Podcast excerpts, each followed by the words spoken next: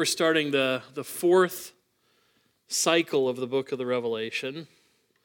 Uh, the fourth cycle. We've been considering um, the book in terms of its structure as having seven cycles of seven. That's been the, the premise of our study, the premise of my dad's work on the book of the Revelation, that we have seven periods of seven going on in the book of the Revelation. So um, now the first three sevens are relatively easy to see how there's seven there, right? There are seven letters to the seven churches. Um, that's not too difficult to, to, to suss out as a seven. There are seven seals. That's pretty easy um, to, to figure out that that's a group of seven. Um, there are seven trumpets. So, so far, it's not really been very heavy sledding to see the sevens as they've come to us in the book of the Revelation. Um, and now we're moving on to the fourth uh, series, the fourth cycle. Um, and it's a little less obvious to us, maybe, in looking at it from um, chapter 12, verse 1, is where this cycle starts, to 14, verse 5. That really is the, the section of the fourth cycle. And as we're going to look at these things. So we, we've seen how they each have their own kind of uh, theme that they go through. We've been arguing that this is like looking at one diamond through different facets or looking at the same thing through different replays. So we're saying, seeing the same story told and told, told again and again from different angles. Um, and so the, the first cycle, as we went through it, we said that was primarily the, the fact that the church in its suffering must remain faithful. Um, that was really the lesson that was being taught in that first cycle, and that was done by way of the seven churches, the different things they faced, the different ways they were faithful. Uh, but that was the message. That the church in its suffering had to remain faithful. Uh, that was the theme that repeated itself. When it came to the seven seals, uh, the, the, the scene shifted a little bit. That to think about the church's suffering as advancing the purposes of God in history. So that looked more not just how do we behave in the midst of our suffering, but taking a more global perspective and seeing how this suffering really is advancing God's purpose through history. Um, and so that's really what the, the seven seals were all about. Uh, the third cycle on the seven trumpets, uh, sorry about that, um, was teaching that the church's suffering in history is less than the suffering of the wicked in history. Uh, that although the church suffers and has to remain faithful, and that suffering is advancing God's purposes through history, if we were to compare our suffering to that of the world, the suffering in the world is actually far worse than the suffering of the church, that God is working in that way. And so now we come to a fourth cycle that's maybe not so apparent. Maybe it's apparent once you read the handout that's broken it down, but it's not so apparent maybe readily. It's, out, it's back by Dan's bench if you didn't get it coming in. Um, so it's, it's not so apparent, obviously, coming out the way the seals or the letters or the trumpets are readily apparent. But because John has now done cycles of seven, what he's done is taught us to think in that way. You know, he's taught us to think, okay, we saw seven letters, then we saw seven seals, then we saw seven trumpets. And so now, in the absence of an obvious seven, I think we can conclude one of two things. Either he's decided to do away with the pattern he's been following and go to some new pattern that's not at all discernible to us, um, or he's following the same pattern, it's just not as immediately clear. Um, and of course, what we're going to argue is that he's still continuing to follow those sevens. That's what he's kind of trained us to do so far, to think in that way. Um, and he's still teaching us to think in that way as we come to um, John's vision that spans from chapter 12, verse 1 to 14, verse 5. Um, this is the section of John's gospel that really, uh, John's uh, vision uh, that gets into some of the really interesting pictures that we have in Revelation and some of the things that are really difficult to know what to make of.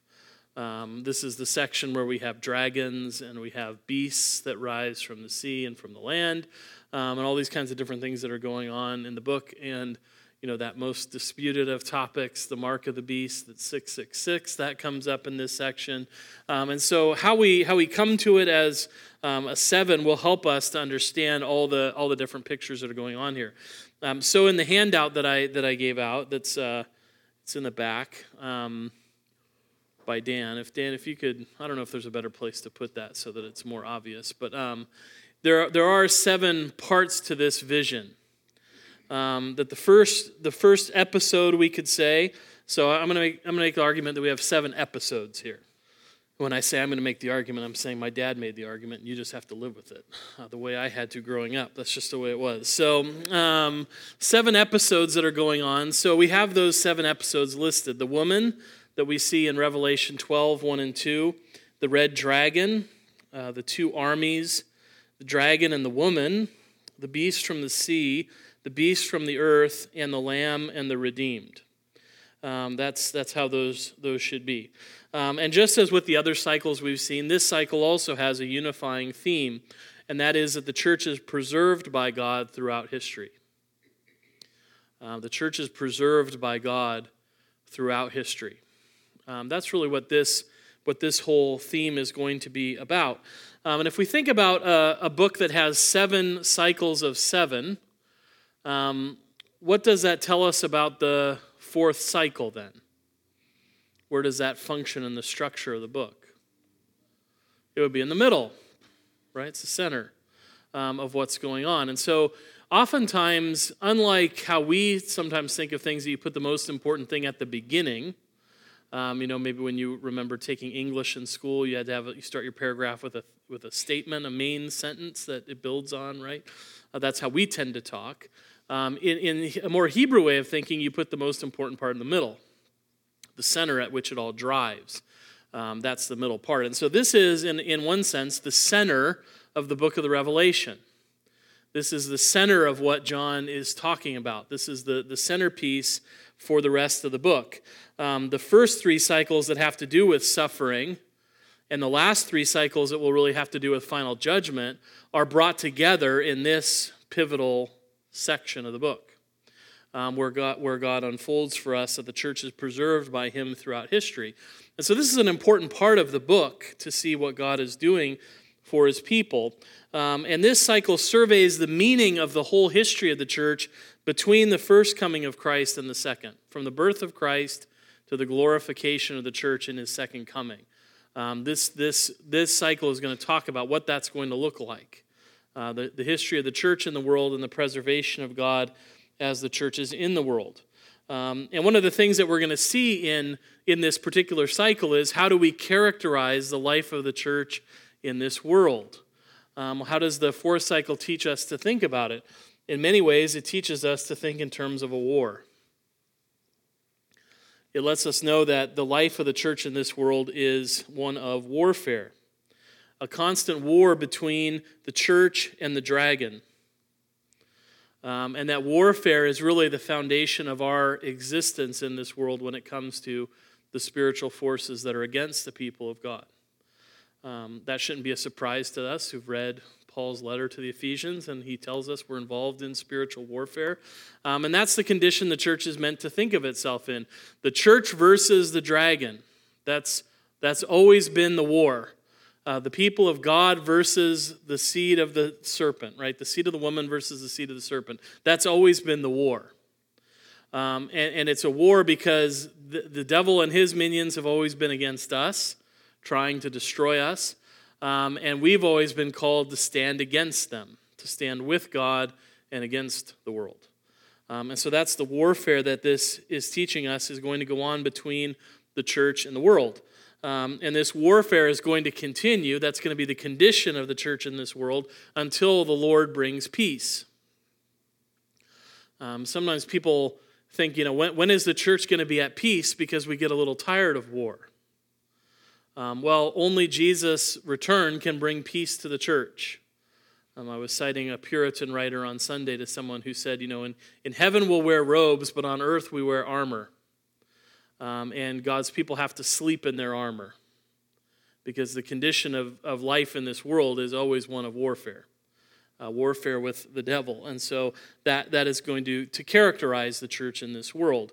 Um, we see this in the garden after the fall. That's the first thing that God does is create enmity between uh, the, the seed of the women and the woman and the seed of the serpent.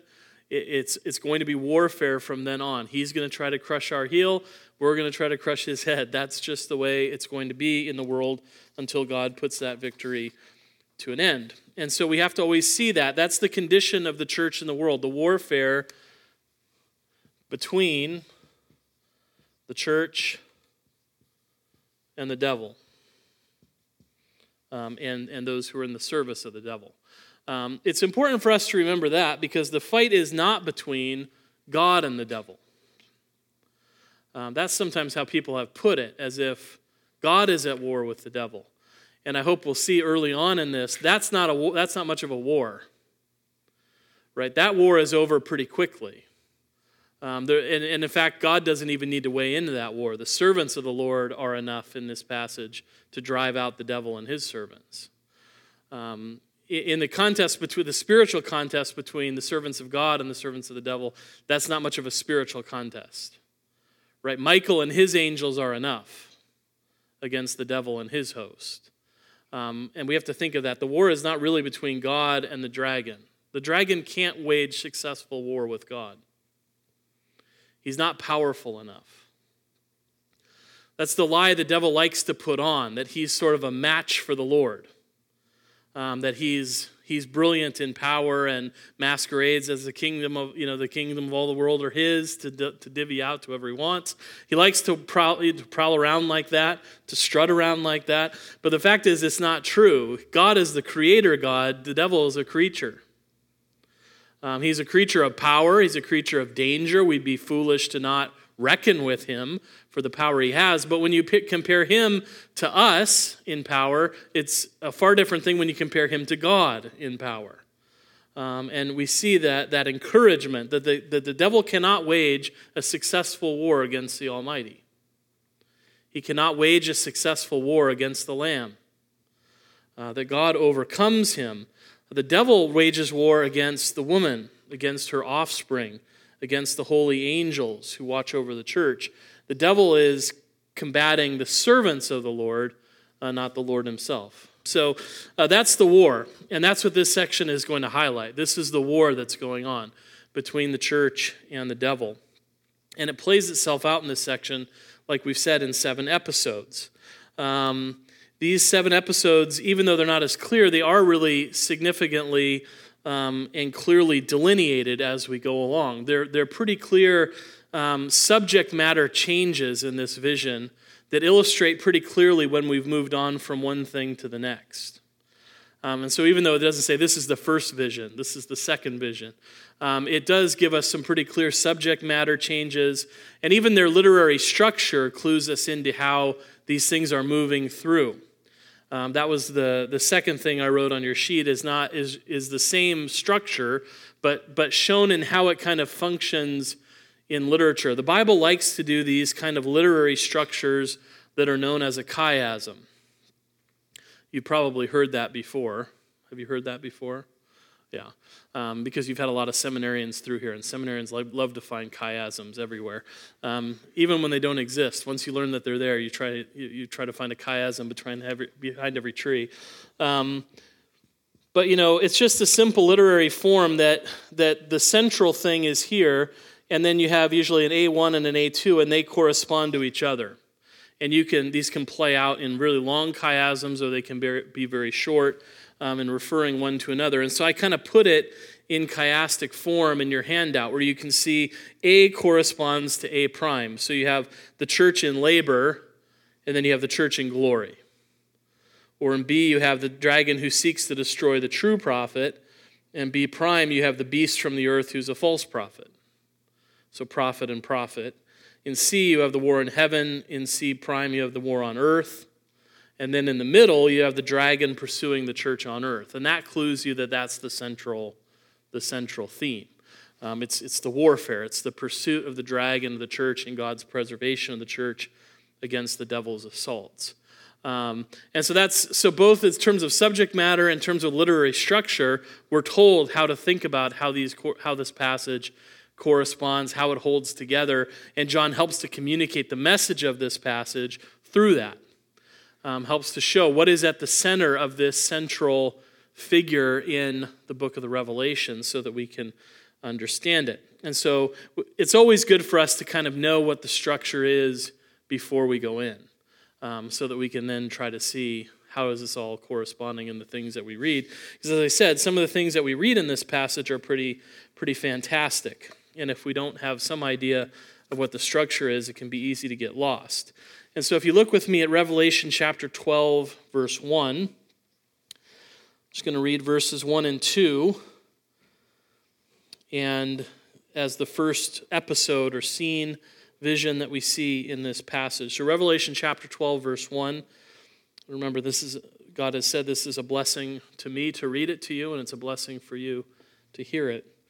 Um, this is his word. And a great sign appeared in heaven a woman clothed with the sun, with the moon under her feet, and on her head a crown of 12 stars.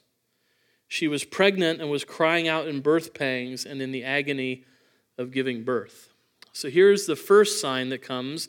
It's a sign in heaven, and it's a great sign, right? Glorious in appearance um, is this woman, clothed with the sun, with the moon under her feet, and with a crown of 12 stars. Um, she's pictured for us as a queen of heaven, um, who, is, who is pictured for us in this, in this passage.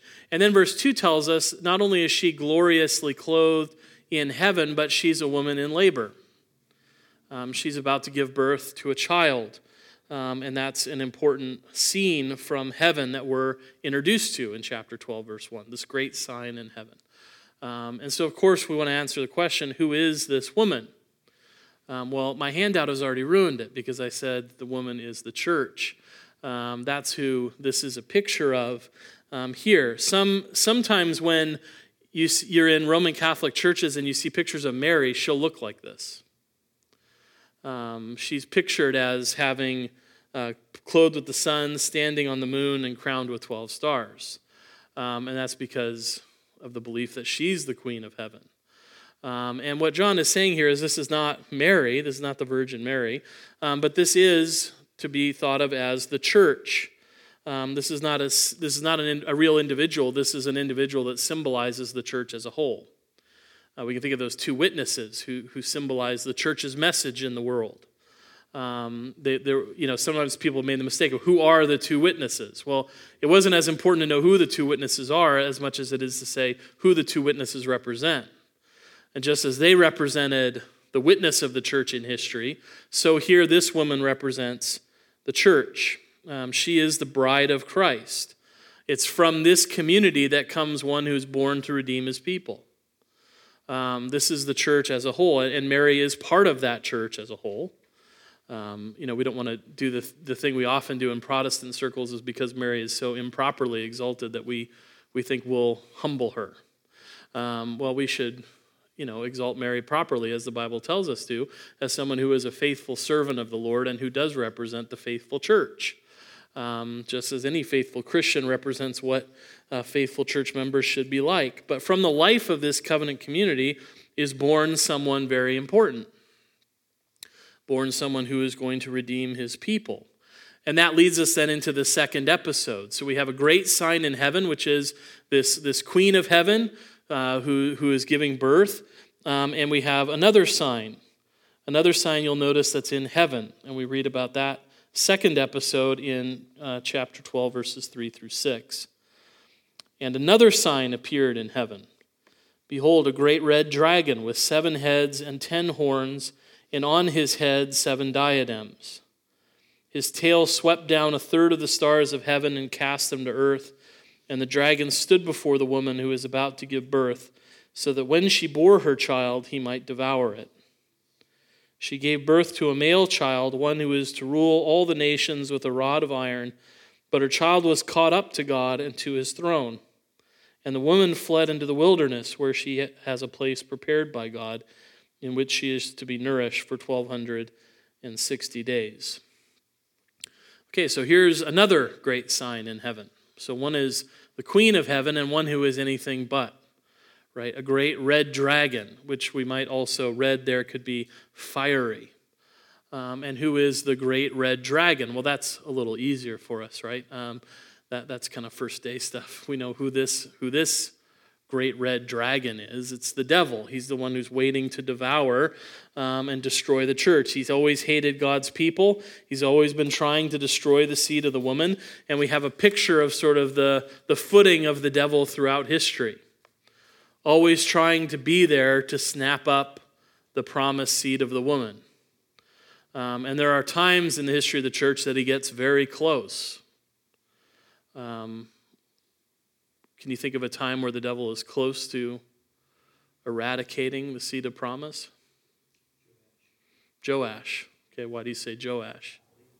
Right, yeah, he's, he's one of the last of the line of David left, right? And he's eight years old.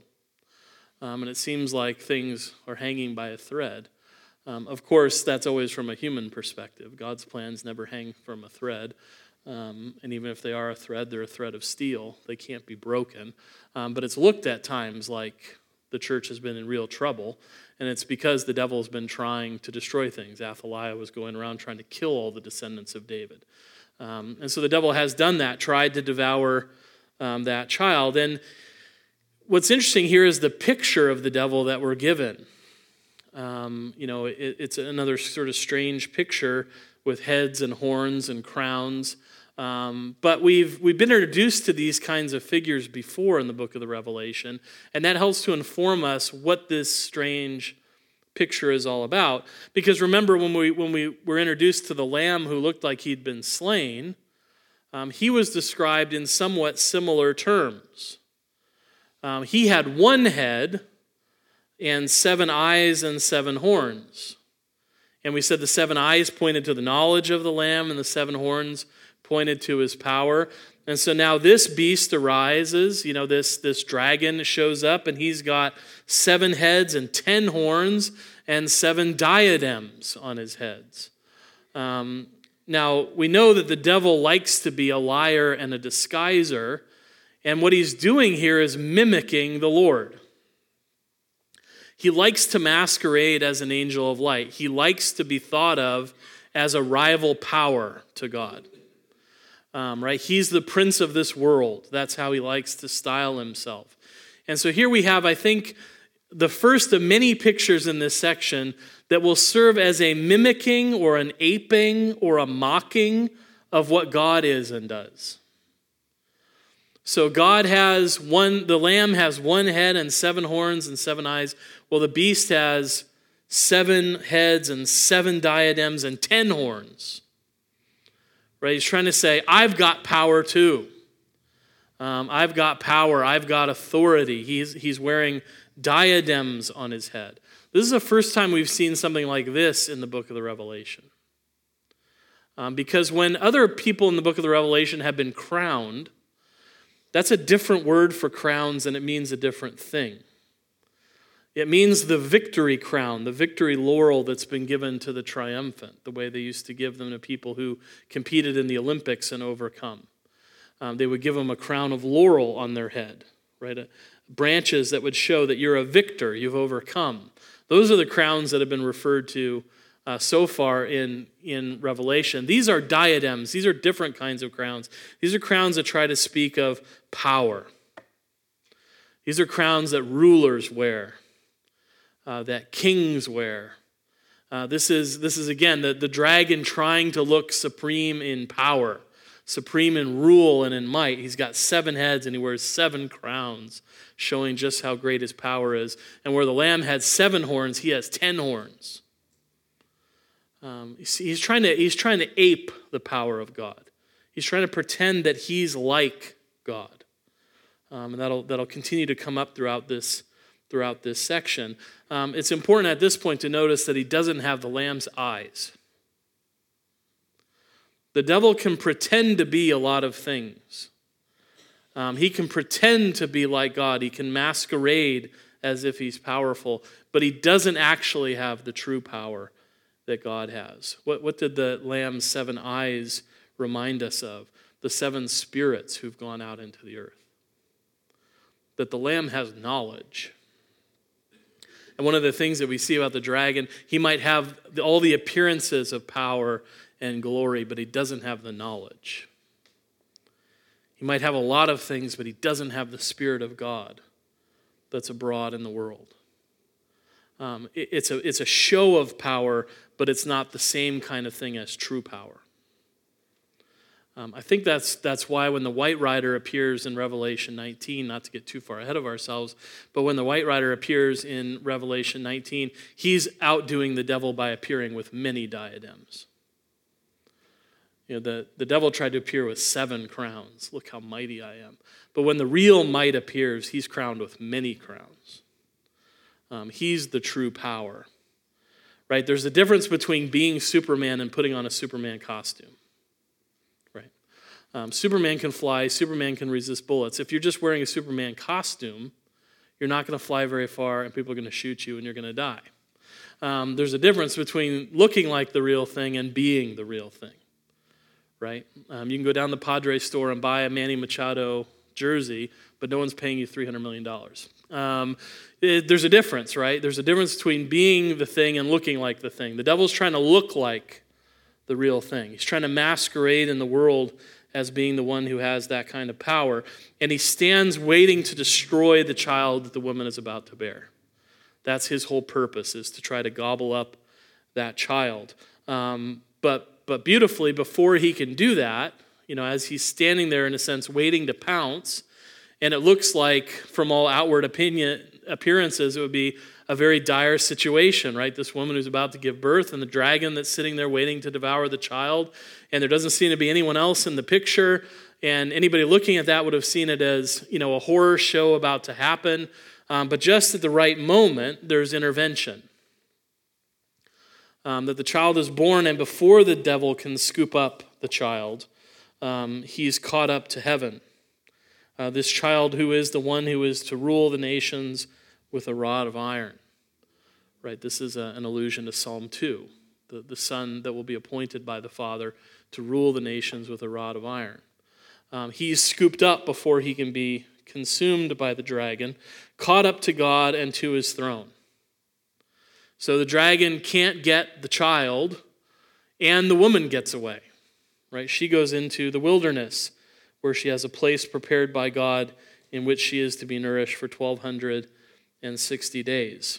Um, so she flees. This is a picture of the preservation of Israel in the wilderness. This is how God described how he intervened for Israel in the wilderness. Exodus 19, verse 4, he said, You yourselves have seen what I did to the Egyptians and how I bore you on eagle's wings and brought you to myself. Right? That, that's just a picture of that uh, from Exodus, an allusion to that going on here. The Lord is the God who preserves, and then the woman runs into the wilderness. Right? And, and there too, I think that's meant to be an allusion of the church in the wilderness, to think about the wilderness people of God after the Exodus. Um, so there is this event that takes place. And again, we have one of these weird periods of time 1,260 days. Um, and we've noticed as we've gone along, haven't we, that 1,260 days often comes out to the same sort of picture, whether it's 1,260 days or 42 months or times time and half a time, which ends up being three and a half years. Um, these, are, these are different ways of saying the same period of time. So we keep seeing this period of time over and over again. Um, this time it's representing the whole history of the church on earth. Right? This is the period of time when the woman is in the wilderness. Um, this is the period of time of warfare. Um, this is how it's to be thought of by the people of God. Um, we'll see that the beasts are around for 42 months. That, that number keeps coming up um, as, as a standing point. It's a time that is a significant period of time, but still short. Um, it, it's not a long, long time.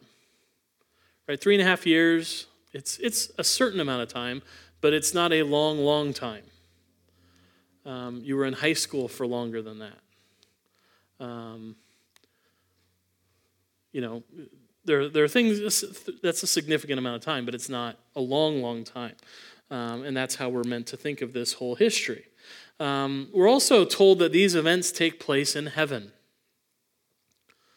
Right? And, you know, some people have been confused by that. What is the devil doing in heaven? Thought heaven was a place where the devil isn't. Um, but remember, again, the symbolism of Revelation things that take place in heaven are spiritual things. There's a spiritual significance to what's going on here. Um, that's what's being communicated to us. Um, that these things represent that age old conflict, that spiritual conflict between um, the devil and the church. That age old conflict that's been going on, the background that, that, that is going on with our experiences in this world. That there's a spiritual conflict that's going on above this world. Um, I always think of Daniel when he's seeing all those visions in the last half of the book of Daniel. Um, he's seeing, he's getting a window into the spiritual warfare that's going on between heavenly beings. Um, he gets a window into Michael and what he's doing and, and why it's important that Michael shows up at certain places and certain times. And it's strange to us to read, it's strange to Daniel to see. Um, and I'm always comforted when Daniel sees these visions and then says, I'm a little sick and I need to lay down. I don't know what to make of any of this. Because um, that's how we feel sometimes reading last part of Daniel. This is kind of making me sick. Can I lay down now? Um, you know, because there's this whole world of spiritual conflict that's going on, and we get windows into it every now and again. That this is that there's a whole nother battle that's happening in spiritual realms and spiritual powers. Um, the age old conflict between the servants of God and the servants of the devil um, that, that's been going on for a long time. Um, but it's an encouraging reminder, in, as this vision goes on, that the devil has no abiding place in heaven. Because even though this scene opens with a first sign in heaven, which is the woman, and then a second sign in heaven, which is the dragon, we have a wonderful third vision that happens of what is the consequence of the warfare that goes on in heaven.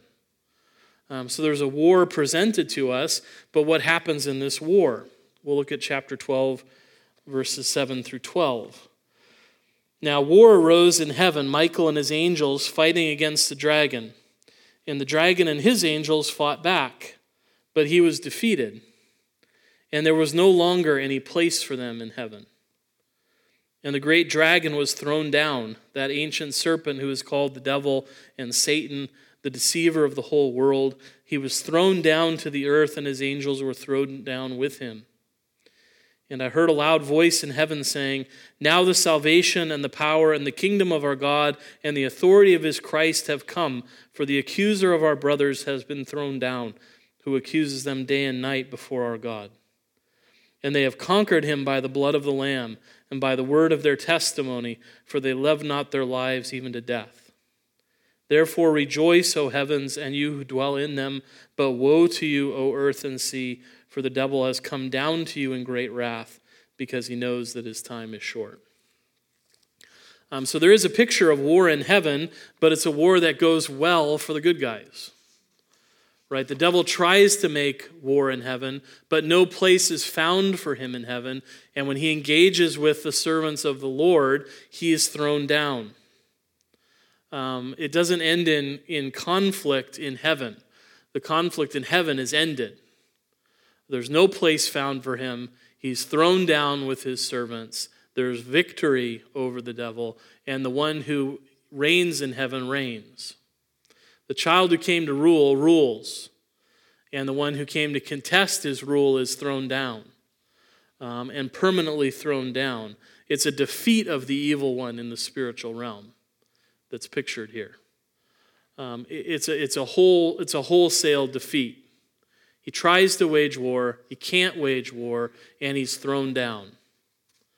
Um, he's thrown down, his servants are thrown down uh, by Michael and his angels in the service of the Lord. So there's this great spiritual conflict in heaven, but it ends. It ends with a decisive victory right? You, you, can't miss that reading through. There's a lot of other things you could ask questions about, you know, what's going on here, but you can't miss the main the main thing, right? There's no there's no real way to bury the lead here. The lead is the devil tried to oppose the Lord and his forces, and they have dominated over them and thrown them out of heaven. There's now no place for them. They've been cast down, and everybody who's in heaven can rejoice in the victory. Right? It's a celebration in heaven of a decisive victory. And that should be an encouragement to the people of God. Uh, that Michael has led the angels of the Lord in, in a, in a successful defense of heaven in God's name by the power of Christ. Um, that's what Daniel had seen in Daniel 12, verse 1. At that time shall arise Michael, the great prince who has charge of your people. Um, again, we don't understand exactly how angels work um, and everything about angels. We know that they're, they're messengers. That's what their name means, just means messenger. Um, and we know that they're sent to minister to those who are to inherit salvation. Uh, but beyond that, we don't know names of many of them.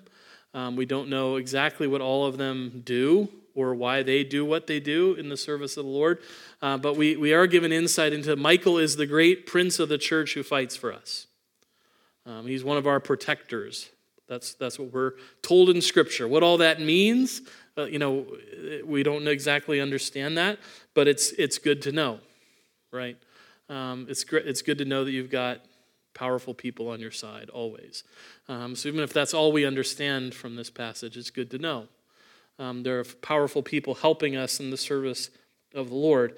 But the dragon, far from being still in his power, has been significantly weakened um, and limited by his defeat. Right? He's been thrown down. Um, that means the place he once had some, you know, in a, in a picture, you know, again, this is symbolism, right? So we don't want to take this in a literal fashion exactly, but but there, the picture here is he once had some kind of place in heaven where he was free to go, and he's lost that freedom. He's been, he's been decisively thrown out of that realm, and now there is no place for him. Um, he can't go where he used to go. The picture here is one of limitation, of defeat that significantly weakened what he was previously able to do and what he was previously able to think he could do. Um, he's been cast down. That's a sign of his fundamental defeat. That's how the Lord um, Jesus renders that in Luke chapter 10, verse 18, when he said to them, I saw Satan fall like lightning from heaven. Um, that's, that's, a, that's a heavy fall, isn't it? To fall like lightning from heaven. That falls quick and fast. Um, that's, you know, that's not a light floating to the ground. That's a sort of being pounded into the ground. Um, the devil falls like lightning from heaven. That's a decisive defeat. Um, there's a, there's a, been a turning point in the warfare that's come with the advent of the Son who is to rule with a rod of iron. Um, that has changed things and changed them radically. Um, maybe I've shared this with you before, but I remember being in seminary, and in seminary, you ask dumb questions at times. And uh, a fellow classmate and I were talking, and we were talking about whether the devil thinks he can win. You know, he's so determined to oppose the Lord and his church. And we were saying to ourselves, Do you think the devil can win? And I remember we were sort of in the front office of the seminary, and Dr. Hal Jones was walking by to check his mail. And, and I remember this kid said, We should ask him. I said, Don't, let's not ask him. This, this is a dumb question. Um, I'm embarrassed to ask him. And so he's like, I'm going to ask him. And he's, he's walking to check his mail. And so he says, Dr. Jones, can I ask you a question? Do you think, does the devil really think he can win? And with it, he didn't he didn't break stride. He just kind of threw this over his shoulder. But this, you know, this is the kind of wisdom he always used to drop on us. But he would say he just didn't even stop walking, kept going to his box, and he just looks over and goes, "Did he ever think he could win? Yes. Does he now? No." Because Jesus saw him fall like lightning from heaven. So he quoted this as saying, you know, before that, he thought he had a chance. Before Jesus, he could still live in the illusion of, when he comes, I'll get him. You know, he went after him in the desert, he could still live in that illusion of when he comes, I'll get him. Or he could pursue the cross and say, I'm going to get him. I've still got a chance. But now that he's overcome, it's over. There, there's no chance anymore. The devil can't come to the Lord in the like he did in the wilderness. He wouldn't dare now. He's too high, he's too lifted up. The devil's been too thrown down and too weakened. The, the decisive blow has already been struck. It's, it's just the mopping up details that need to happen. I read recently a book on the, the Ardennes, the, the Battle of the Bulge offensive that happened after D Day when the Germans had a counteroffensive against the Allied invasion. But everybody sort of knows that once the Allies land and have a foothold in Europe, it's over. Once, once they're established, you've lost the war. It's just a matter of time. Um, but, but that defeat on D Day, you lost. You knew you were dead, you just hadn't been fully killed yet. Um, and and that, that's sort of the story of the cross of Christ. The devil's dead, he's, he's been defeated. Now we're just in the mopping up stage. It's just a matter of time now. Um, he's been thrown down. That's a significant defeat. That's what's being pictured for us here. Um, the, the, the, the, the, the big stroke has fallen. Heaven can rejoice, and that's what we see. The accuser of our brethren been, has been thrown down. That's over. There's no place for the accuser anymore. Um, it's a great cause of rejoicing in heaven because the, the, the defeat is decisive, but he remains a great deceiver on earth. He's been thrown out. He has no place in heaven. He's been thrown down on the earth. He's decisively defeated, um, but that doesn't mean that he's without any power. Right? On earth, his power remains for a short time, and his wrath against the godly is great. And in part, it's so great because he knows that his time is short. Um, he knows he's defeated, and that makes him more angry. Um, you can think of it like a wounded animal. Sometimes they're the most dangerous kind of animals to go near. Um, even if they're hurt, even if they're dying, you don't want to be around them. Um, his time is short. That's some time, but that's not a lot of time.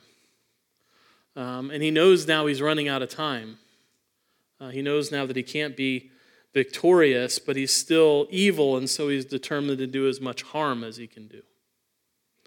Um, that, that also is the mark of the wickedness of the devil. That even when he knows he can't do supreme harm, he still is happy to do whatever harm he can do. He's always been a killer, he's always been a murderer and a liar, um, and he'll do as much harm as he can do. Um, C.S. Lewis's book on Perelandra, I remember when the when the devil figure is after the one guy and really can't totally get after him. He just he just takes to being a pain in the neck. You know, Dr. Ransom has sort of already had the confrontation with him, and he can't. The devil can't overcome this figure, and so all he does is sort of sit there and say the guy's name over and over again. Just sits there and goes, "Ransom, ransom," and he tries to ignore him, you know. And then after a while, he says, "What?" There's nothing. Ransom, rants. You know, it's just like, okay, now you've had your fight, now you're just, now it's just pure meanness, right? We all know how annoying that is. And it's the, sort of the picture that C.S. Lewis paints. He can't be victorious. Now he's just being annoying. Now he's just working whatever wickedness he can work, uh, doing whatever harm he can do now that his time is short. But he's defeated in the spiritual realm, he's in his death throes, and God's people need to know that in the world. He's, rowling, he's roaring around like a prowling lion. He's still looking for people to devour. Um, but now you can resist him and he'll flee from you. Um, he's not what he used to be. Um, he's been decisively defeated. Um, but that doesn't mean that he still doesn't work evil, and that's what we see as we move on into the fourth vision uh, the dragon's pursuit of the woman on earth. We read about that in verses 13 through 17. And when the dragon saw that he had been thrown down to the earth, he pursued the woman who had given birth to the male child. But the woman was given the two wings of a great eagle so that she might fly from the serpent into the wilderness, to the place where she is to be nourished for a time, times, and half a time. The serpent poured water out like a river out of his mouth after the woman to sweep her away with a flood. But the earth came to the help of the woman, and the earth opened its mouth and swallowed the river that the dragon had poured from his mouth. Then the dragon became furious with the woman and went off to make war on the rest of her offspring on those who had kept the commandments of God and hold to the testimony of Jesus. And he stood on the sand of the sea. Um, again, a, terrible picture of his wrath against the church, a wonderful picture of God's preservation of the church. Um, that, that God intervenes directly for the church at times, that the, the earth intervenes for the church um, and opening up to swallow the water. It's a, it's a wonderful picture of uh, heaven and earth contributing to the protection of the church in the wilderness. Um, again, in the wilderness, you know, an allusion to Israel in the wilderness or Jesus in the wilderness, um, the place of suffering and temptation for the church between the freedom of the Exodus and coming home. That's what the wilderness always represents, that time of sojourning um, before, before coming home. Um, that's what it is here. She's in the wilderness again for a time, times, and half a time. Uh, the same amount of time for the two witnesses in Revelation 11. So that, that, that way of phrasing it is re- reminiscent of Revelation 11. Uh, like the witnesses were, the woman is subject to the dragon's wrath and his efforts to destroy her. Um, and like the witnesses, despite all of their efforts to destroy her, all the dragon's efforts to destroy her, she is ultimately preserved. Um, and so she's preserved, and so the warfare continues against the rest of her offspring. Um, if you can't get to Jesus and you can't get you can't kill Jesus and you can't kill his church, then you try killing his brothers and sisters.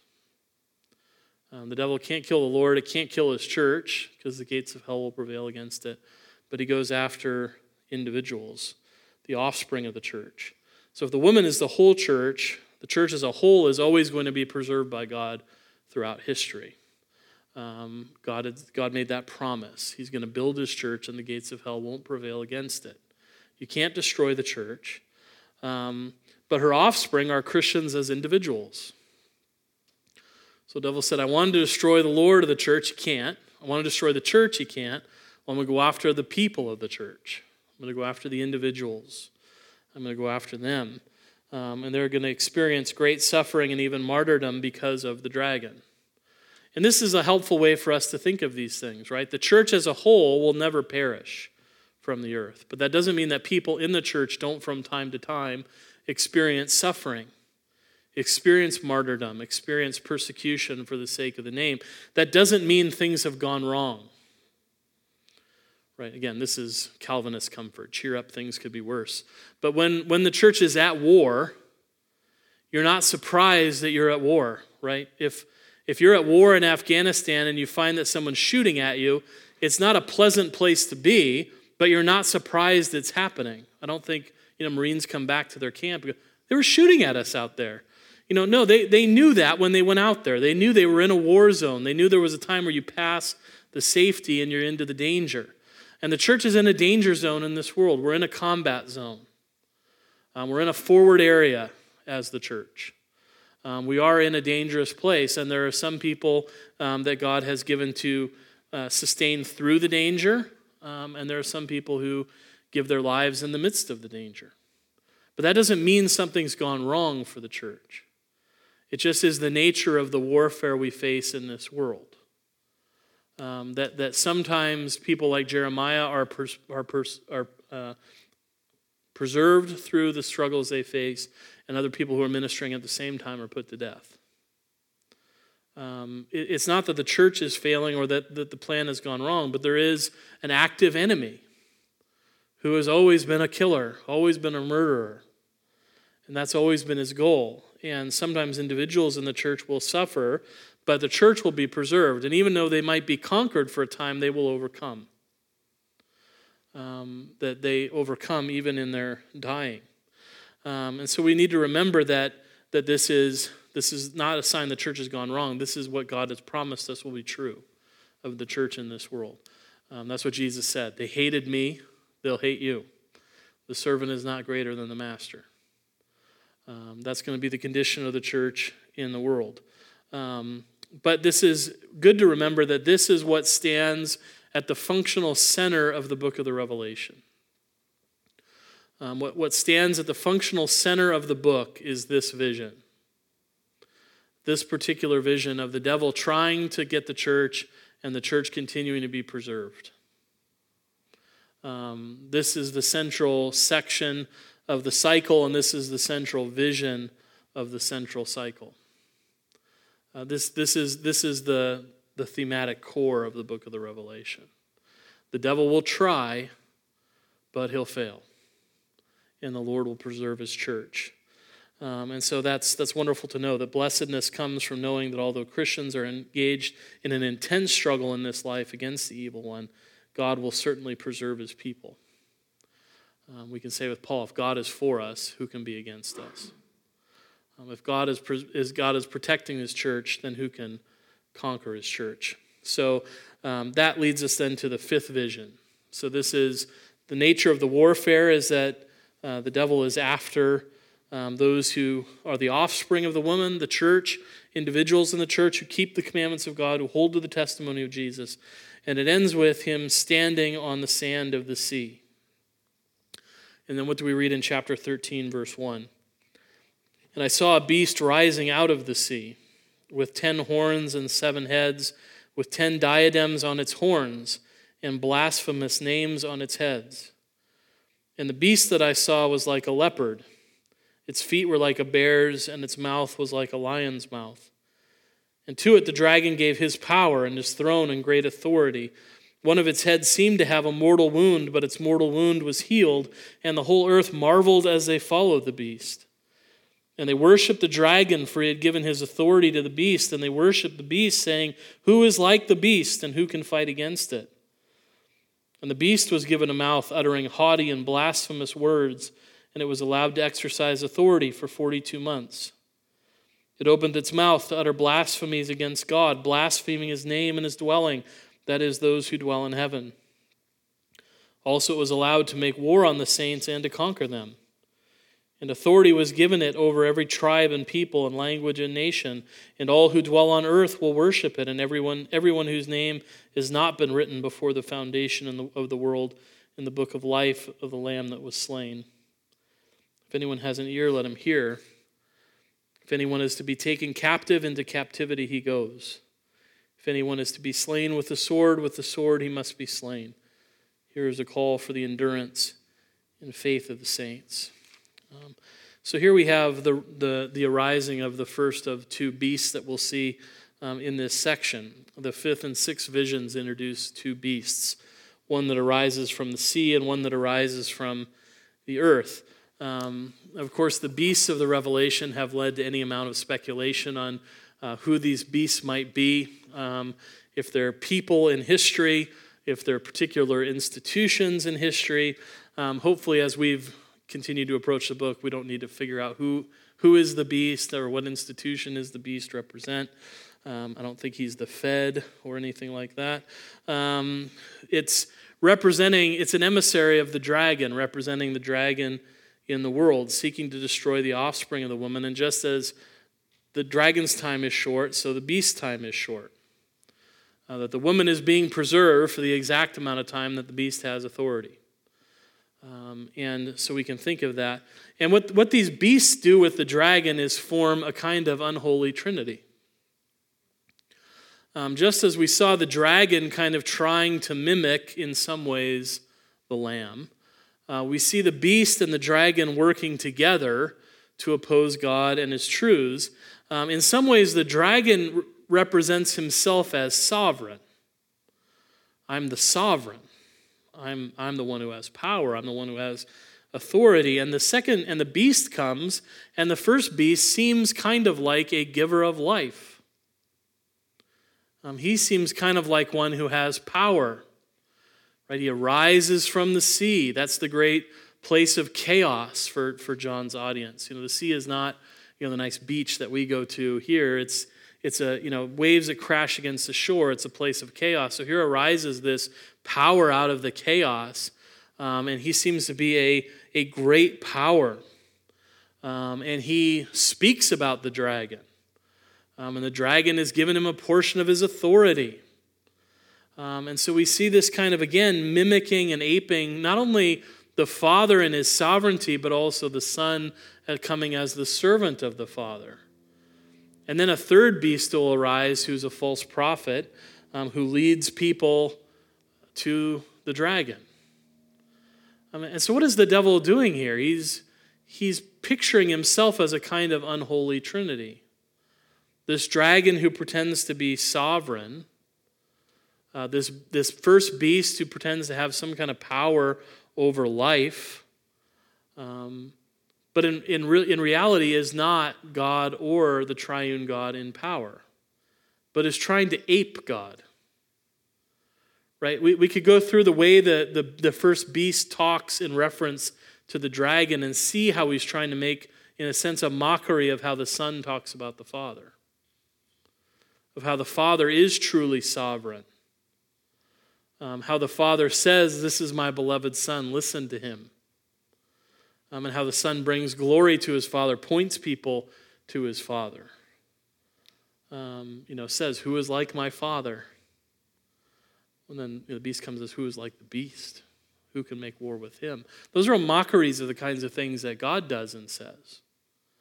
Um, blasphemous things, haughty things, um, mimicking God and even mimicking kind of the offices of Christ. The dragon seeks to be king. Um, the first beast comes almost as if he's the self sacrificing priest.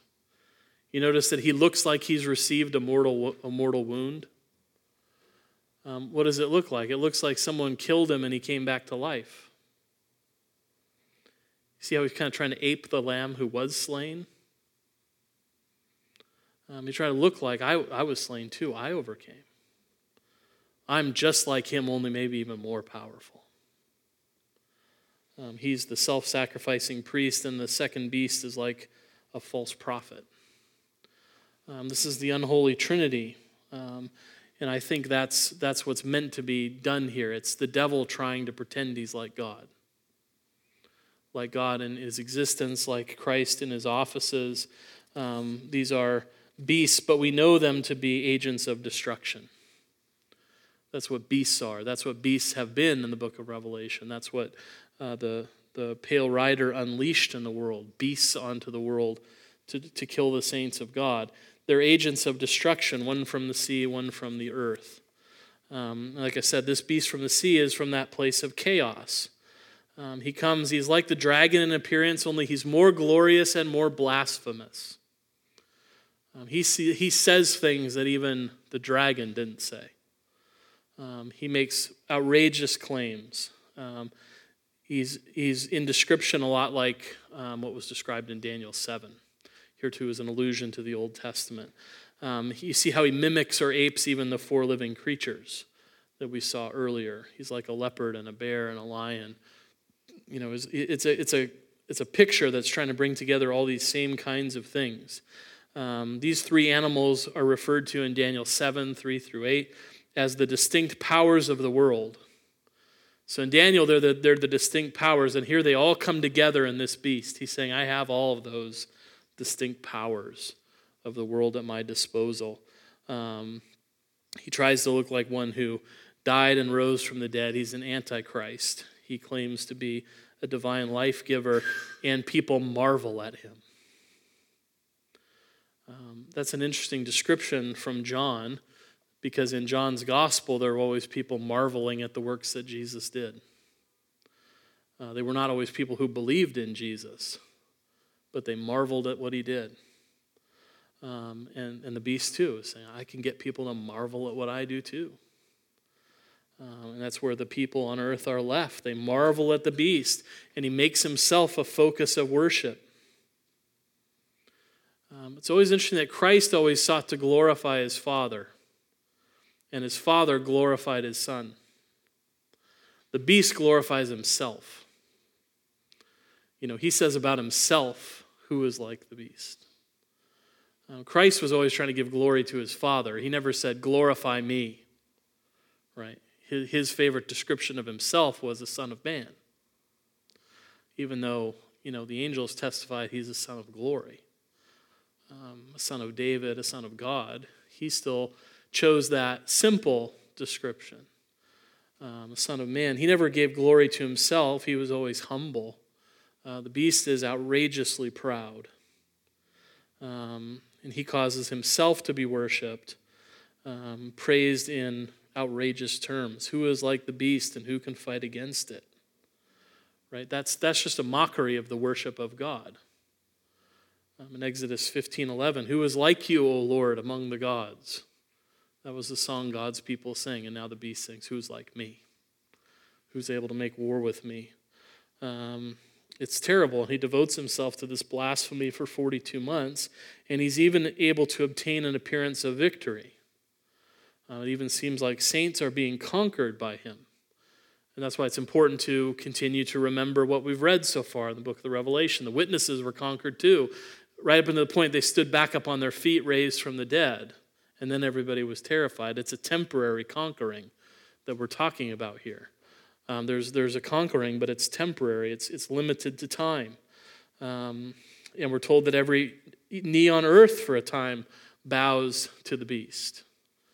Right there, too, is a picture of what was promised of the Lord Jesus, that every knee would bow to him, except for the saints who are preserved by the Lamb's blood and whose names are written in the book. They are not numbered amongst those who bow down. Um, they are not numbered among those who dwell on earth. They are not of the earth, they are of heaven. Um, and that's the hope that's continually held out to us here. Um, there might be a conquering for a time. There might be those who bow the knee, but there will always be those who don't bow the knee, um, who are preserved by the Lamb as those who dwell in heaven. Um, and so, who is this beast? Who does he represent? Um, who does he represent? Well, he represents all the false religions of this world. You know, many try to see a power here, like a power of the state. Um, sometimes it's been in fashion to say this is Rome. Um, but, you know, I think this represents all false religions that have ever come that try to redirect attention from the Lord to themselves. Um, and I think that's the right way to look at this because this power is represented to us not as a political power, um, but as a spiritual power. Um, the, the things that this beast does are primarily spiritual, they're primarily worship in nature. Uh, they're a distraction from the true worship of the true God. And so I think this beast does represent false worships, full, every false religion. False worship, idolatry, and the religion that, that looks away from God um, and lasts for that limited amount of time. And in the midst of this fifth vision, there is a word for the saints. Right? There, there is a word for the saints. We're, we're cued to that when we hear, if you have an ear, let him hear. Like that's a reminder back to earlier in the book, right? When Jesus was writing to his churches. Um, and every one of those letters ended with, He who has an ear to hear, let him hear what the Spirit says to the church. Right? So this is a cueing in, like, okay, Christian, you, you should listen to what's about to be said. Um, whether we really want to hear what's about to be said is another matter um, because it's a kind of complicated word that seems to come um, after that encouragement of verse 8 um, of, the, of the sustaining work of the Lamb over those who are his, if anyone has an ear to hear, let him hear. If anyone is to be taken captive, to captivity he goes. If anyone is to be slain with the sword, with the sword he must be slain. Um, here is a call for, to, for the endurance and faith of the saints. Um, the churches were told at the beginning of the book to hear and receive the word as it came to them, and that's what the Christians are called to here. Uh, that this is the word that comes to them. That the period of warfare is going to mean that some of us are going to be taken captive and some of us are going to be killed. That's the nature of warfare. Um, you know, we, we can say, don't, you know, I remember seeing a police show where at, at the end of every daily briefing, the police chief would say, don't get captured out there. you know, as if that was you know a real danger of policemen being captured. But it, you know, it was kind of an indication like it's going to be a dangerous day, right? Don't get taken don't take taken captive out there. It's it's a dangerous world out there, um, and that's what we're being reminded of. Um, it, it's an allusion really to Jeremiah 15, 1 through 3. Um, you know, powerful words of, of difficult times for God's people. Uh, when God says in Jeremiah 15, 1, Though Moses and Samuel stood before me, yet my heart would not turn toward this people. Send them out of my sight and let them go. And when they ask you, Where shall we go? you shall say to them, Thus says the Lord, those who are for pestilence to pestilence, and those who are for the sword to the sword, and those who are for famine to famine, and those who are for captivity to captivity. Um, it, it's, it's a word that re- is a reminder of you know, the fate that awaits those who are who are in exile. Um, it's the fate of those who, await, who are at war. Um, it's the difficulty that faces us. Um, the quotation is very much a declaration of the unswerving providence and electing purposes of God in the world, um, an assurance that whatever comes to us comes from His fatherly hand, and so it must be good for His purposes. Um, but it's a tough word. It's a tough word, especially when you don't know whether you're one that's going into captivity or whether you don't know whether you're the one that's purposed for the sword. Um, and that's why our Lord reminds us here is a call for the endurance and faith of the saints. Um, here is a call for the faith and the endurance of the saints. Um, we're going to be surrounded by those who worship the beast in this world. We're going to be surrounded by those who serve false religions in this world. and it's a dangerous place to be. Um, but we will endure. We're called to endure. Um, that's the word that comes that the saints of God are faithful and enduring, trusting in Christ in the face of every trial. It's interesting that in Greek, the words call for are not there. Um, if, if you wanted to really translate this woodenly, it would say, Here is the endurance and the faith of the saints. Um, and we insert that call for to try to make sense of the Greek sentence. Um, but but rendered really woodenly, it would just say, Here is the endurance and faith of the saints. Um, and I think that works too, just to say, as a declarative statement, this is, this is what life is. Um, but it's not just a call to endure, it's a, it's a promise that we will endure, that we should have faith because the Lord will see us through, um, through every difficulty that we face as we face it in every age. Um, but Dad says maybe better to read these words as a statement and description of the saints rather than as a command to them. You are those who will endure and have faith. Here are those who endure and have faith. Um, that's an encouragement to us. Um, and so the word to the saints helps us see the first beast is a threat to the church in every age, uh, not simply some you know, political power or person who's going to arise and be a threat to the church in some, you know, age in the future. There's every age of the church who reads this, this beast is a threat to them. Uh, the false religion of the beast is a threat. Um, and that leads us to the sixth vision that where we see the beast from the earth arising. We got enough energy to go for the next beast, complete the unholy trinity. I don't know if that's the most encouraging way to get people to listen, but yeah, that's what we're going to do. Uh, the sixth vision comes about, and this is the beast that comes out of the earth. So Revelation 13, 11 through 18 tells us about the second beast. Then I saw another beast arising out of the earth. It had two horns like the lamb, and it spoke like a dragon. It exercises all the authority of the first beast in its presence, and makes the earth and its, inhabit- and its inhabitants worship the first beast, whose mortal wound was healed. It performs great signs, even making fire come down from heaven to, to, earth in front of the people. And by the signs that it's allowed to work in the presence of the beast, it deceives those who dwell on earth, telling them to make an image for the beast that was wounded by the sword and yet lived. And it was allowed to give breath to the image of the beast, so that the image of the beast might even speak and might cause those who would not worship the image of the beast to be slain. Also, it caused all, both small and great, both rich and poor, both free and slave, to be marked on the right hand or the forehead, so that no one can buy or sell unless he has the mark, that is, the name of the beast or the number of its name. This calls for wisdom. Let the one who has understanding calculate the number of the beast, for it is the number of a man, and his number is 666.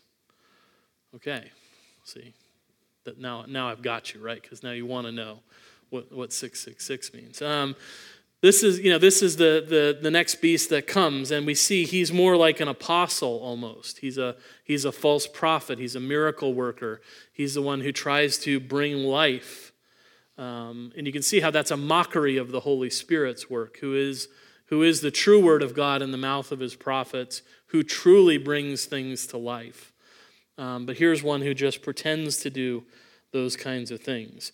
Um, the beast from the sea, in many ways, is a mock imitation of Jesus, um, looking to the lamb, though speaking, looking like the lamb, though speaking like the dragon.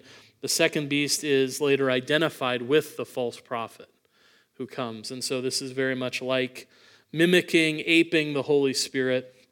And this beast then stands for all the false teachers who direct people to false religions. Um, we know that false religions don't work without people selling them. Um, and so we have the false religions of the world represented by the first beast, and those who peddle the false religion um, represented by the second one, who arise from the earth and fulfill the words of Jesus. Right? Jesus says in Matthew 24, 5 and 11, For many will come in my name, saying, I am the Christ, and they will lead many astray and many false prophets will arise and lead many astray. Um, and the beast of the earth validates his false teaching with false miracles, as the enemies of God have done in the past. Right? Remember when God gave Moses miracles to work before Pharaoh and he came in and worked miracles, and then all the magicians said, Yeah, yeah, we can do that too. You can throw down your, your stick and make a snake, I can do that too.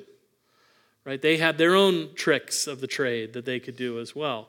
Uh, their own magic tricks that they could make them do. And we know that that's one of the ways that God's true religion was truly represented in the world. What, what gave, gave proof to the words that the apostles spoke was the works that they did. Right? They, they would speak in the name of the Lord, and they were able to do things in the name of the Lord that validated the word that they brought. Um, so, you know, I speak to you in the name of Jesus, and then somebody comes up who's lame and they heal him. And, you know, it's kind of almost comical when they say, Why are you so interested in the fact that I healed this guy? Is it, is it should be surprising to you that that name that I've proclaimed to you could make that man well? Um, it's almost as if, you know, the word was so powerful. Why, why is the work so big for you? Um, but the apostles were given able to do those things to testify to the truth of the word that they bore. They attested to the truth of the word by the power that they did. Um, and, and that's again what, what this beast is trying to ape, trying to mimic. He's a false apostle who does false works. And that was a favorite trick of false religions to build idols and then to make it look like the idol was talking to you. To make it look like your false God was actually saying things. Um, and saying things to people. That was, that was a trick that has been noted in many different kinds of false religion. You build an idol and then you make it look like the idol's talking to people. Um, and they believe that that's a true word from the God uh, that they represent. And so they're supposing to support their false word with miracles. Um, again, trying to ape the apostles. Um, and th- this is just a reminder that deception has always been what the devil has been about. He's always been trying to deceive people into believing the lie rather than the truth. Um, the lie that's always a lot easier. Um, I was reading a novel not too long ago where the guy said, You know, the devil's most impressive trick really is just to tell you what you already want to hear. Um, and I think that's true. False religions tend to not demand the things of us that God's word demands of us and presents to us everything we'd like to hear. Um, and that's what they tend to do. They tend to deceive. Um, they deceive through idolatry. One of the worst things you can do is make an image in the Old Testament. That's what they do. They claim to give life to their images. Um, they claim to have that same power to raise the dead. Um, and the beast forces every kind of person, whether great or small, to be marked with a mark on the hand or on the forehead. Okay, now we're, now we're getting to where you really wanted to hear. What is the mark of the beast and how do I watch out for it? If I get a credit card that has a secret code of 666, do I need to send it back? Um, am I being marked? Um, well, no, again, we got to pay close attention to the symbols here. Why mark on the hands and on the head? Um, because that's a mark of total control. Want to control what you do and what you think. Um, again, it's a mockery of what God said when He said, Write my words on your hands and write them on your foreheads. Uh, so that you'll remember to think and do what I've told you to do. Um, it's, it's a mocking of that. It's marking everybody with the devil's control. Um, he's seeking to control everything you do, everything you think, everything you do with your hands. Um, again, it's a mockery of Deuteronomy 6 8. It's, it's a marking mark, a mocking mark. Um, it's late. it's, a, it's a mocking mark. Um, again, God had marked his people earlier in the, in the book. Right? God had sealed his people. Remember the 144,000 that were sealed by the Lord? Um, they were marked in that way. So a lot of people have looked at this and said, I'm not really sure what this mark refers to. You know, in the ancient world, sometimes slaves were marked by their masters. Um, and maybe this is a picture of the devil enslaving the whole world. It doesn't matter what condition you're in, you're great, you're small, you're free, you're slave, you're marked as his. Uh, that maybe that's what's going on here. Maybe it's meant to carry forward that mockery that God marked his own and now the devil's marking his own. Uh, God sealed his people, now the devil is marking his people, uh, trying to claim ownership over his own. Um, that, that that sealing is a picture of. I think that that's probably even better. It's just a mockery of God sealing his own, um, which, which brings us then, to, of course, to verse 13, 18. Um, my dad said about this verse, it's been more abused than almost any other verse in Scripture. Um, what does 666 mean? What does this verse mean? What does all of this mean? Um, and we'll take that up next. No, I'll, I'll do it right now. You can't sell it and then pull the rug out, right? That would just be mean. Um, so what do we what do we need to realize? Well, the first thing we need to realize is this number is not a puzzle to figure out. Right? It's not some secret code that we're meant to try to unravel. Um, it makes it the verse makes itself clear that it's not a secret code to be unraveled. Um, it says it calls for wisdom, but that it can be understood. Um, it actually even tells us what it is. Um, so it's not a secret puzzle, and that would have to be the case if you know someone who says, "Well, this referred to Nero or Napoleon or to Hitler or the World Wide Web." Um, however, you want to do this. You know, I heard, I remember hearing somebody say, "Well, you know, six six six, like VI is the Roman numeral for." For six, and then if you put three of those together, it kind of looks like www, and that's the World Wide Web, and that's you know that's the mark of the beast. And thought, yeah, but six, like VI, VI, VI is not www. I mean, you know, so you can try to do it anyway. That's not the point of what John's doing here. Um, it's not a puzzle to be solved by fixing the numeric values of six and trying to figure out what this is referring to. Um, there's no number in the book of Revelation where you're supposed to do that with it. Right? You're not supposed to take 1260 and try to break it down into some kind of like, well, this is the first letter of the Hebrew alphabet, and this is the second letter, sixth letter, or maybe we add them all together and find something. Maybe this is David's number. Like we're not we're not doing that with any other number. We're not supposed to do that with this number either. Um, no number in the book is supposed to be understood this way. Um, and its meaning is, we're told, is available to anybody who has wisdom and understanding. We're told that. Calls for wisdom, and if you, under, if you, if you have understanding, you know what this is. Um, you might be saying, well, I wish I had wisdom and understanding. I don't know what this is. Um, but it, call, it calls for wisdom. But let the one who has understanding calculate the number of the beast. Okay, this calls for wisdom. And let the one who has understanding do this. Who has wisdom and understanding in the Word of God? It's those who fear the Lord. Proverbs 1 1 through 7 makes that very clear. Who has wisdom and understanding? It's those who fear the Lord. Those who fear the Lord can calculate the number of this beast. They can know his number, they can know what this amounts to. They understand the significance of saying that his number is 666. It's the number of a man. Um, this is not the number the beast takes to himself. Remember, this is the number that God is saying, all the saints will know him for what he is. You know his number. You know, we, we kind of use that even, don't we? Say, like, I got that guy's number. Like, I know, I know what he's up to. Um, we, we, and Lord is saying in a spiritual sense, you know his number. You've got him pegged. You know what he's all about. You know he doesn't amount more to more than 666. Uh, so, what is 666?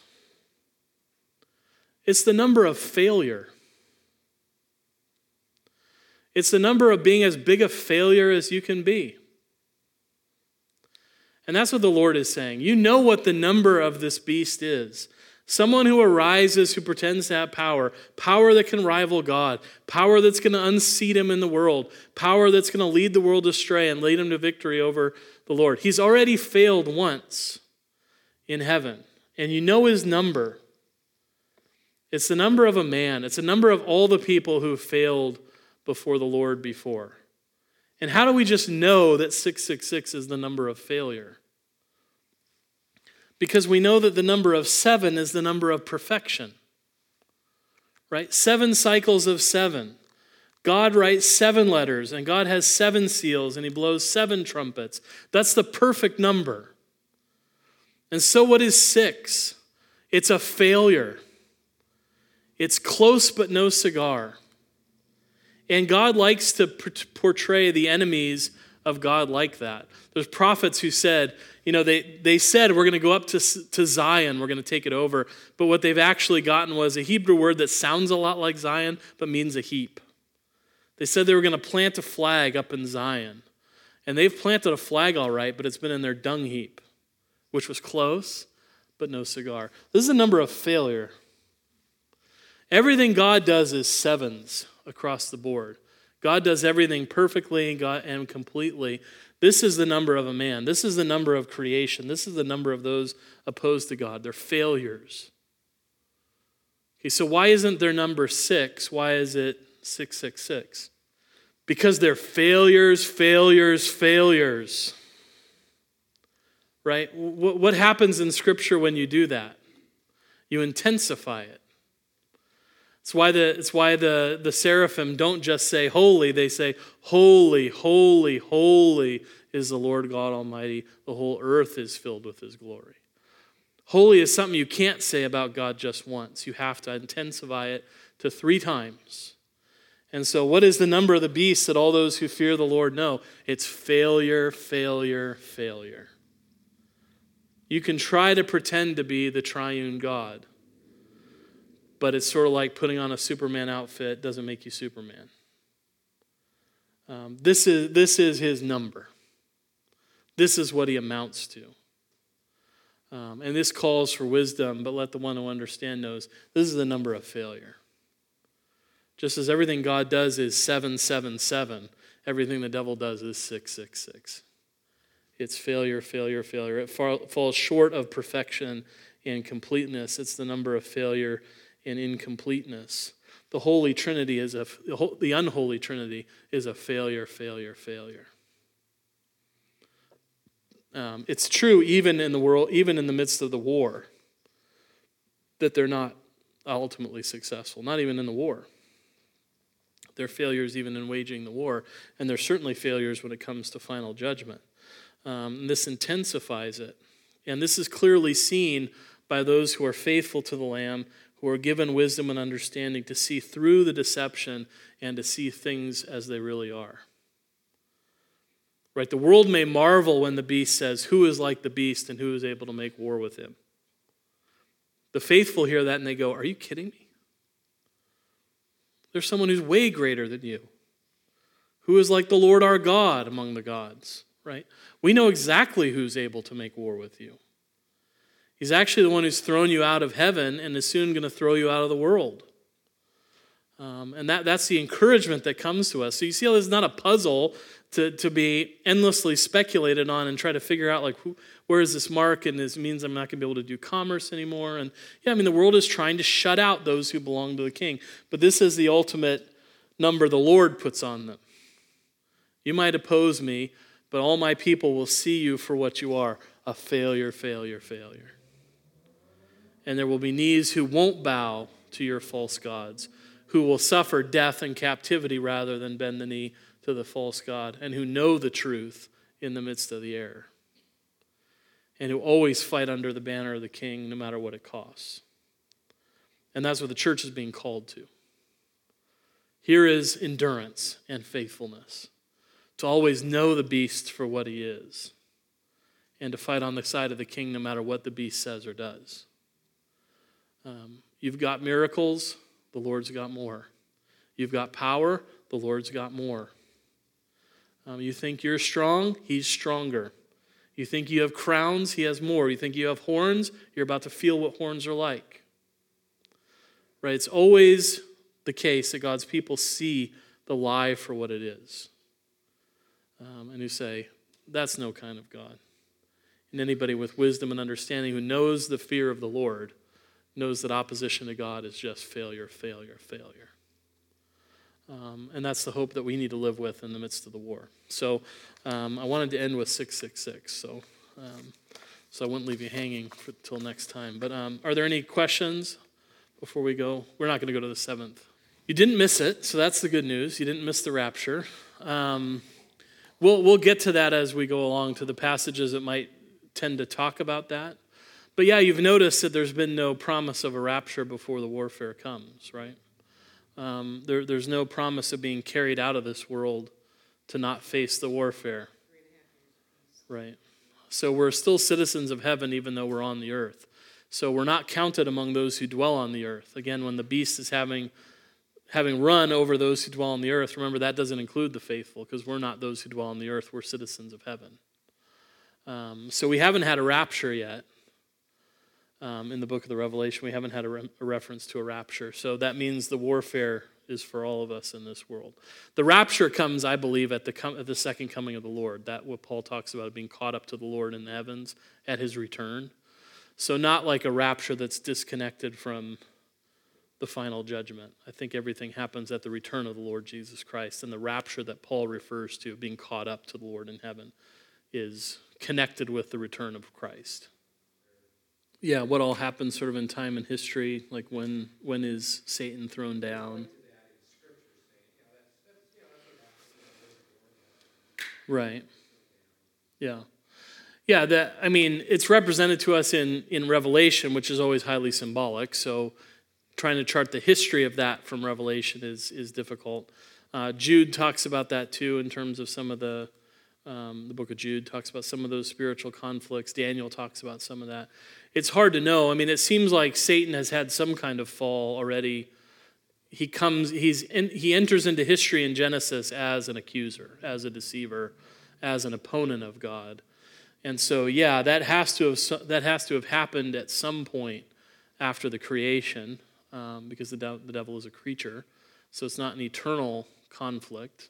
God made all things. So he made the angels, and at some point the devil rebels and is cast out of heaven in the sense of falling away from God. But we're not really told a lot about the nature of those things. Um, we're told some things in Scripture, but it's obviously been an area where lot, like, lots of people like to speculate on how angels exist and. Um, you know, the, the famous how many angels can dance on the head of a pin. Um, is one of those old arguments that was asked. And it was, and my dad says we kind of laugh at those arguments, but one of the things it was meant to demonstrate is are, are angels in some way material or are they entirely spiritual? Because if they're all spiritual, then they could, a million of them could dance on the head of a pin. That wouldn't be a problem because they're all spiritual, they're not spatial. But if they're spatial, then only a certain amount of them could dance on the head of a pin. So that, that, that there was something behind that, but I think a lot of that is, is masked to us and that reminds us what we have been given in the Word of God. We've been given everything that we need to know for doctrine, for life, and for worship. That's what the Bible is interested in telling us. And that means there are going to be questions that we'd like the Bible to answer that it's not interested in answering. Um, so, you know, questions like who did Cain marry? Well, the Bible's not interested in answering that question for you. So you can try to speculate about it, but what God is saying to us in that is you don't need to know that for what you need to believe and how you need to live and how you need to worship. And we can kind of understand how that's true, right? That most of you have been managing to live your lives just fine, not knowing who Cain married. Now you're going to wonder about it because I brought it up. So I'm sorry for bringing it up. But what we have to recognize is the Bible is full of things like that where we sometimes would like more information, but we're not given any more information. Um, and because God is saying, well, that, that's not necessary for you. I'm telling you everything you need to know when it comes to what you need to believe how you need to live and how you need to worship me. That's what the Bible is for. It's not an answer all book. Um, those are the kind of questions that we can get answered when we get to heaven, I'm sure. But yeah, the whole history of angelic warfare is not is a kind of gray area. So there's some you know short passages that talk about it um, and talk about angelic powers. Um, so we know some things like Michael is the big, the heavy hitter. Um, he's the one guy that nobody can really tangle with. Um, but other than that, it just, you get into like the Daniel, I'm sick, I got to go lie down kind of problems. Um, you know, there, there are weird things like that in Daniel where, you know, there were angels that seemed to be opposed to each other in certain places till Michael showed up after a few weeks to sort it out. So you know that like Michael is the heavy hitter. When he shows up, it's over. But, you know, why those two angels are fighting for that long until Michael shows know, that's the kind of stuff that, you know, you're in Daniel lie down sick territory. Um, so we just have to always come back to that. The Bible is not here to tell me everything I need to know. It's tell, everything I need to know for what I need to believe, how I need to live, and how I need to worship. And for that job, it's completely sufficient. It tells us everything we need to know. Um, but there are tons of things we'd like to know that the Bible doesn't tell us. And I have the disappointing task of telling you, I don't know. Um, but one day we'll find out some of these things. Is that satisfactory? It's the best I can do, whether it is or not. So, any other questions? All right, let's close our time with prayer. Father in heaven, uh, Father in heaven, we thank you for the reminder of the word that you've given to us that you preserve your church throughout history and how important that is for a, a people at war to know that even though we, we have to fight in this world and that there's this distinct possibility that some of us individually could be taken captive in this fight or even die in the fight, fighting under the banner of the king, we still have the ultimate hope of overcoming in his name, that because he has overcome, because he has thrown down the devil and been victorious in heaven, that certainly that victory will follow on earth. And so we thank you for that rich word that reminds us that whatever we face is not apart from your will or a sign that things are going wrong, but a reminder of, a sobering reminder of the reality of spiritual warfare in this life. And we pray that you would help us to acquit ourselves well in the fight, that as you have called us to be always in a combat zone and in a forward area, that you would help us to uh, remember your word to your people. You would help us to be on our guard, that we would watch and pray so we'd not enter into temptation, and that we would faithfully serve and stand our posts until it's your good pleasure to recall us or to bring the Lord back in glory. So help, help us to hold on in this fight, to be reminded of how you preserve and fight for your people that we will not ultimately be overcome in this struggle, but will be victorious in the Lamb. So help us against the enemies we face in the week to come. Bring us safely to your house to